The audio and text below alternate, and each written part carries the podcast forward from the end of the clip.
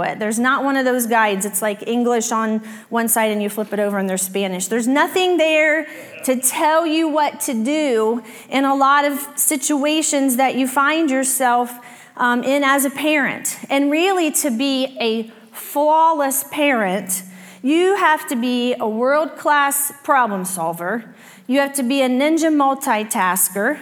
You have to be willing to sacrifice everything your entire life. You have to be on your game every minute of every day and night. Um, and nobody's that good. Like, nobody can be that good. And so, if we're really honest with ourselves, moms, dads, parents, we're gonna make mistakes.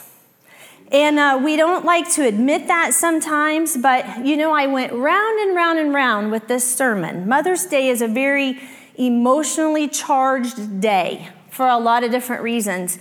And um, having grown up in this church and parented my kids in this church, that makes my kids and I pretty vulnerable to anything I could say today. And so I just went round and round and round thinking, what can I say to these people? Um, and I just thought, you know what? I'm just going to be honest. And here's why because I really feel like that not being honest, not being genuine about who we are, um, even in our failures, is a long standing problem in the church, in any church. And it's not helpful. It's not helpful to anybody. And so I just feel like um, if we can just, you know, we can laugh, we can talk about our failures, we can learn from one another, um, I think we'll be better people for it. If we've been a parent, if you've been a parent for any longer than I'm going to say like a month, and that's probably being generous, you've made a mistake, right? I mean, it didn't take me long to make mistakes. Um, and I was trying to think about some of my biggest mistakes as a parent. And these three are, you know, they would probably land in my top 10 of big mistakes. I forgot Tanner's preschool graduation. Like, there's no other mother, I don't think, in the United States who forgot their kid's preschool graduation, but I forgot. And Jay was working a different shift, and so he took Tanner to preschool that day. That was back in the day when they still did their little graduation on the last day of preschool, not in the evening. And Jay calls me, I'm at school, and he called and said, I just took Tanner to school, and all the other kids are in dresses and suits. Is there something going on today? Tanner only would wear jeans, flannel shirts, and work boots. And so he looks crazy out of place. And immediately I'm like, oh my gosh, it's graduation day. I forgot. So I'm, I can't remember exactly, and I didn't ask Jay. I think I sent him to Walmart to get Tanner one of those very refined suits in a bag and throw that thing on him so he could participate in his graduation. So I forgot my own kid's preschool graduation. That should make a lot of you feel better. Um, I also, one time, not uh, just a few years ago, got so angry with Tanner. Do you see a theme? um, I got so angry with Tanner uh, that he and I were having a very loud discussion. Loud. We were screaming at each other. And um, Seth was in the car, and, and Seth and I needed to get to school, so I jumped in the car and we drove off and I had, when I got in the car and shut the door, I called Tanner a not very nice name. I never told you that, I'm sorry. Um, and Seth is just sitting there like, oh my gosh. He's not saying a word. And we get like halfway to school, and he said, wow, I didn't know Christians said that word. so, Seth and I had to have a talk. I had to pray and ask for forgiveness. Listen, it happens. Um, there is nobody on this earth who can push my buttons like Tanner can. nobody. And I'm not proud of that moment. I don't say that to be proud of it. I'm just telling you that as a parent, sometimes you may lose your cool. It happens. Whether you are a follower of Jesus or not, things happen like that. And then lastly, I remember one time uh, Seth and Megan were probably about 11 and 8. And I remember that we were all home for the day, and I was so tired. I just wanted to take a nap. So I thought, well, I'll get them a movie. I'll put a movie in, they can watch the movie, and I'll sleep. So I got this nice little movie called The Boy in Striped Pajamas. And I put it in for them. And, the, and Seth still is scarred from this. Like, he's probably gonna have to sleep with Jay and I tonight because this is gonna bring back all those memories. I put the movie in for them. I went and laid down and took a nap. I got up, I come back out to check on them, and they are both sobbing, sobbing. And I'm like, what is wrong? What happened? Yeah, the movie is about a little boy who wears a prison outfit in a Nazi uh, prison camp and another boy feeds him through the fence, but the little boy in striped pajamas didn't make it. I let my kids watch a movie like that. I had no idea that's what the movie was. I just saw that it was rated okay for kids and I put it in. I mean, what kind of mom does that? They're still scarred from that. So, listen, we all make mistakes as parents, we all do it. And I've learned that one way you can make yourself feel better almost about anything is to go to the Bible and find somebody who made a mistake too. And let me tell you, I found a good one. So we're going to look at uh, Luke 2, Luke chapter 2, and I'm reading this out of the message. I like that paraphrase the best for this purpose. Um, Luke 2, and we're going to start with chapter 40, or verse 41. Verse 41. Every year, Jesus' parents traveled to Jerusalem for the feast of Passover. When he was 12 years old, they went up as they always did for the feast. And when it was over and they left for home, the child Jesus stayed behind in Jerusalem, but his parents did not know it. There it is. They left their kid, the Son of God, in Jerusalem. Thinking he was somewhere in the company of pilgrims, they journeyed for a whole day and then began looking for him among relatives and neighbors. When they didn't find him, they went back to Jerusalem looking for him. The next day, they found him in the temple, seated among the teachers, listening to them and asking questions. The teachers were all quite taken with him, impressed with the sharpness of his answers, but his parents were not impressed. They were upset and hurt. His mother said, Young man, why have you done this to us? Your father and I have been half out of our minds looking for you. He said, Why were you looking for me? Didn't you know that I had to be here dealing with the things of my father? But they had no idea what he was talking about.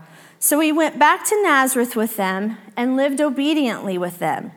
His mother held these things dearly deep within herself, and Jesus matured, growing up in both body and spirit, blessed by both God and people. So every year, families would make their way to Jerusalem for the Passover, Passover feast. And from Nazareth to Jerusalem, this was a five day walk. Like a five day, you got to walk a, a day, camp at night, get up and walk again. Five days. Jesus was 12 years old when he went to Passover during the time of this story, and most people think that this was probably the first time that he got to make that journey because it was in the Jewish tradition when boys turned 12 that they were kind of considered to be a man or old enough to take on the Jewish religion and all of its teachings and, you know, go to school and, and learn Hebrew and learn all of everything that was supposed to be, that kind of was encompassed within that Jewish tradition. And so this most likely would have been the first time that Jesus went with his family to Passover. So they make the trip there, they spend the week celebrating, and they get ready to head home. And so um, I didn't realize this until I started studying this, but apparently what happened was everybody from Nazareth that would have been going would have traveled together because it was safer to, to travel together. Um, but when they would get ready to travel each day, the women would start out first, and the men would not start until hours later because the women traveled more slowly. Now, ladies, don't get bent out of shape about that, okay? Because we know why the women were traveling slower. They had the kids, they had the goldfish in their purses, they had the juice boxes, the gum, the tissues, the wet ones. They had all that stuff and had to travel with those kids. And so they would start out, and then the men would come behind them, and then everybody would meet in camp at that, at that night. And they would uh, camp for the night and then get up and, and start going the next day. So Joseph and Mary pack up everything and they get ready to start home. They go an entire day of walking. And really, what has happened here, and I think it's happened to people in this church before, if I'm not mistaken, Mary thought Jesus was with Joseph, and Joseph thought Jesus was with Mary. And they didn't have cell phones and they couldn't text each other and figure out where's Jesus, but they both thought Jesus was with the other person. And so they travel the whole day. They get to camp that night. They start to search for Jesus and they cannot find him. There's no Jesus. They realize at some point, I mean, they go to all their family members, is Jesus here? Is Jesus here? Is Jesus, you know, and they're getting more and more frantic because they're not coming up with him. Um, and they realize at some point they have left him back in Jerusalem, and they, they can't travel at night. So the only thing they can do is spend the night and get up the next morning, head back to Jerusalem to find their son. Now, I can't imagine. I honestly cannot imagine how they must have felt. I've lost sight of my kids in stores before, as probably most of you have, and it is terrifying. Even just for a few seconds, it's terrifying to not know where your children are. And so to know that you've left them somewhere and not be able to do anything about it for an entire night, and then you've got to walk back an entire day, that would absolutely be terrifying. Parenting is scary sometimes, isn't it? It results in a lot of sleepless nights. When they're little, you know, they don't sleep, they need fed, they need change, they have their days and nights mixed up, sometimes for like four months, Tanner. Um, they, they're sick. I mean, it's just constant. They need you in the night.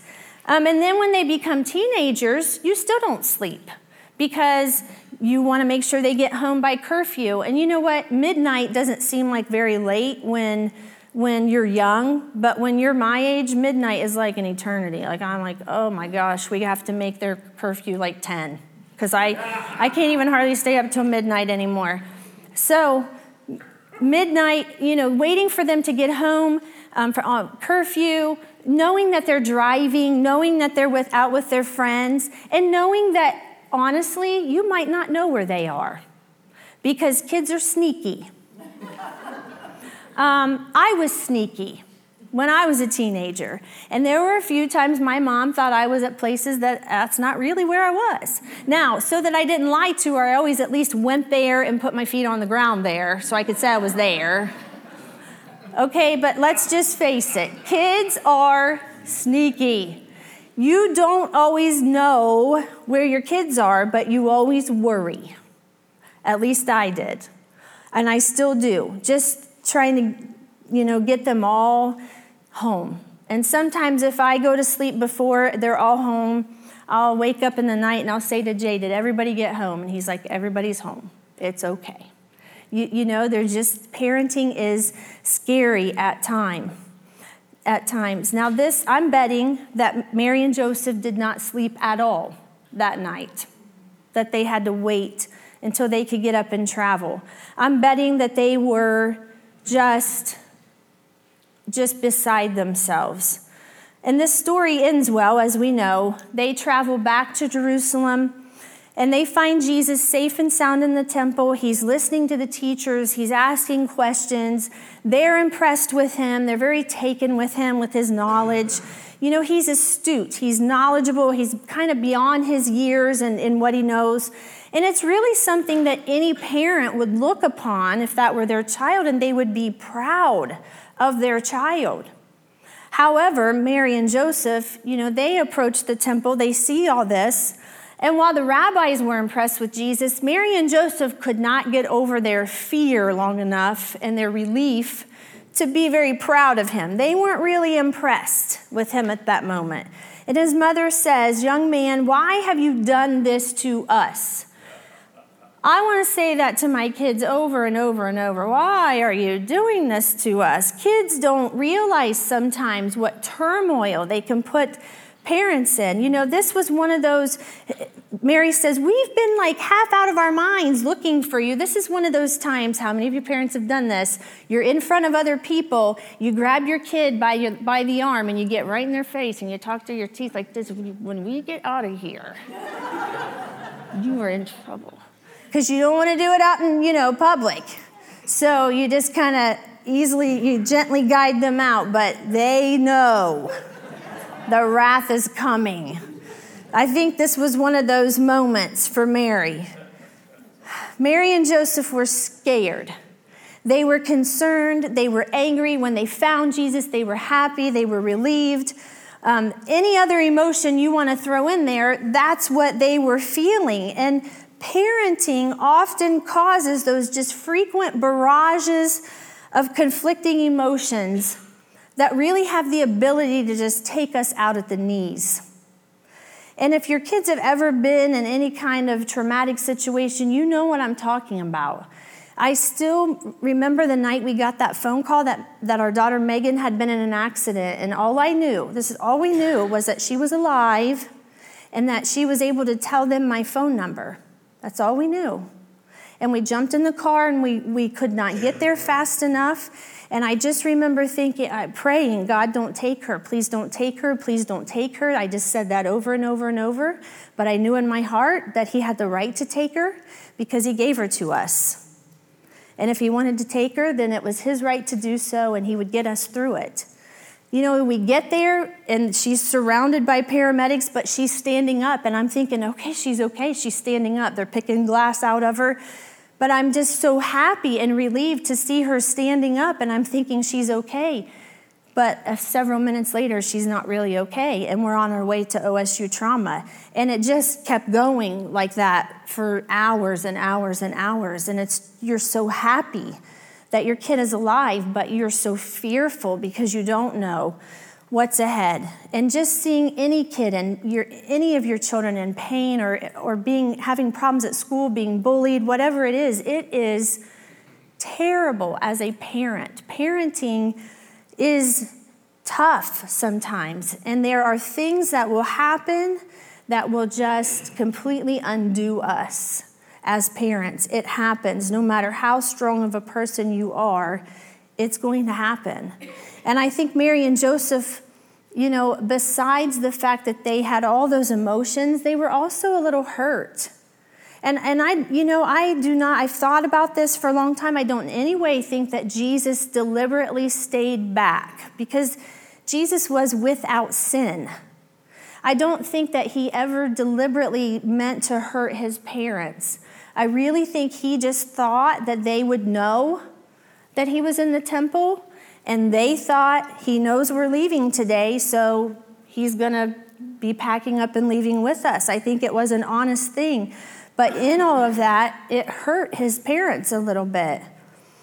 There will be times like that as a parent, as moms. There's, our kids are going to hurt and disappoint us. And that's not something that we like to think about. And, and half the time, I really, maybe even more than half the time, I don't think our kids intend to do it. It just happens.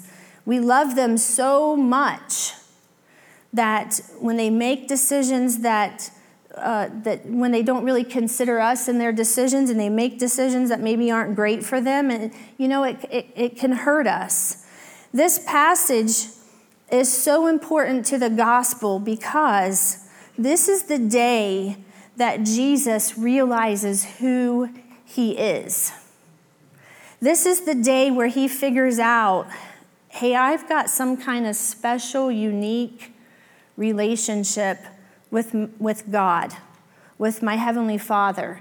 And he says that in, in the scripture. He says, Why were you looking for me? Didn't you know I had to be here dealing with the things of my Father? Jesus was finding out who he was on this day. And his parents did not understand what he was talking about. They didn't get it. But you know, I've looked back uh, uh, as I've raised my own kids, as Jay and I've raised them, and they made decisions before that we didn't understand and that were a little bit hurtful to us. But our kids, as they grow, they're figuring out who they are. They're trying to find out, they're trying to blaze their own path in this life. They're trying to figure out who they are. They're not always going to make good decisions. They don't have a lot of life experience to lean on. And sometimes that's going to be bothersome to us as parents, but they all go through that. And it's just something that as parents, we kind of have to give them some room to grow and to do that, to find their own way. Um, you know, I, I have said to my own kids many times, or to Jay, you know, we didn't raise them to be this way, or they've made a bad choice. We didn't raise them to be that way. You know, how many of you said that? That's not how I raised you to be. Um, because they do something that's hurtful. You know, even Jesus, because of a decision that he made to stay in the temple, kind of hurt his parents. It's going to happen. Um, and we kind of just have to understand that our job as parents is not to be perfect. That's impossible. You know, I remember when that my kids were babies, and I just thought, oh, I'm just gonna, I'm gonna do my best to be the best parent I can be, and uh, the wheels just fall off sometimes. Nobody is going to be perfect in parenting, and that's not our job. Our job as parents is to raise our kids the best that we can, to the best of our ability, by seeking the counsel of the one who created them, the one who knows what's best for them, the one who knows what lies ahead of them, and the one who holds their every breath in his hand. And I have learned over time that if I will go to God first, if I will continually lift my kids up to Him, if I will continually ask Him for guidance and wisdom. Uh, you know, Polly Green and I were having a discussion one time about how many nights we've laid awake and prayed for our children. Another sleepless night. But taking them to the Lord is never a bad use of time. It's that's our job as Christian parents is to seek God's counsel in raising them. And you know what? God equips us. He, if He gives us children, He equips us to be their parents. He guides us. He makes good when we fail, because I have failed as a parent many times, and I have just prayed, please just make good out of that. Erase what I did and, and help my kids to move past it, make good somehow out of the way that I failed. He gives us strength when we need it, and we have to trust Him to do that. He gave us our kids, and so we have to trust Him to, to help us parent them. I'll tell you, parenting is not for the faint of heart. I have you know, gotten up many mornings and started days with my kids feeling like a warrior at 7 a.m. or 6 a.m., whatever it is. And by 8:15, I have been taken out by the wounds of parenting. I mean, Kendra gets it. She's shaking her head. She knows you just don't know what a day holds. It is not for the faint of heart. So I just kind of want to leave you with this, and I hope um, that wherever you are in your parenting journey, whether your kids are little or whether they're older, um, that some of this will be helpful and encouraging to you. I've learned all this stuff the hard way. Um, but the first thing I want to say is be genuine. Be genuine in your home and be genuine outside of your home. Be honest about who you are as a parent and about who your kids are. It takes way too much energy to try to be someone you're not and to try to force your kids into being people that they're not. Be genuine and accept who your kids and you are. Be realistic. Listen, while we're proud of our kids for a lot of different reasons, there's going to be disappointments. That's just going to happen. And it's not necessarily a failure on our part as parents, it's just life. It's the way that it is. And be honest. When you're struggling as a parent, when you need help, when you need advice, when you don't know what to do, seek wise counsel. I have gone to my Uncle Merrill and Aunt Brenda several times to get, and I remember Uncle Merrill saying to me when Tanner was really little, spank him every day for two weeks now, or deal with this until he's 18. I think we fell somewhere in between, Tanner, didn't we?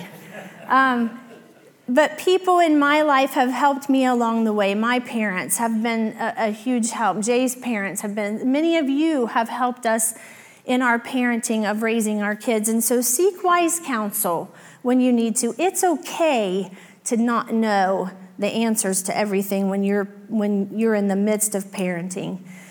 Then be forgiving. Be forgiving of both yourself when you mess up as a parent and ask for forgiveness. I've had to ask my children to forgive me several times. So be forgiving, ask for forgiveness when it's needed, and forgive your kids when they mess up. It doesn't do anybody any good to just keep holding things against each other. Just forgive and, and move on. And be supportive. Be supportive of other parents, even when they choose to parent their kids differently. Sometimes I think that when we're in church together and we're all believers and we follow Jesus, we think, you know, parenting is going to look very similar amongst us. And it isn't always.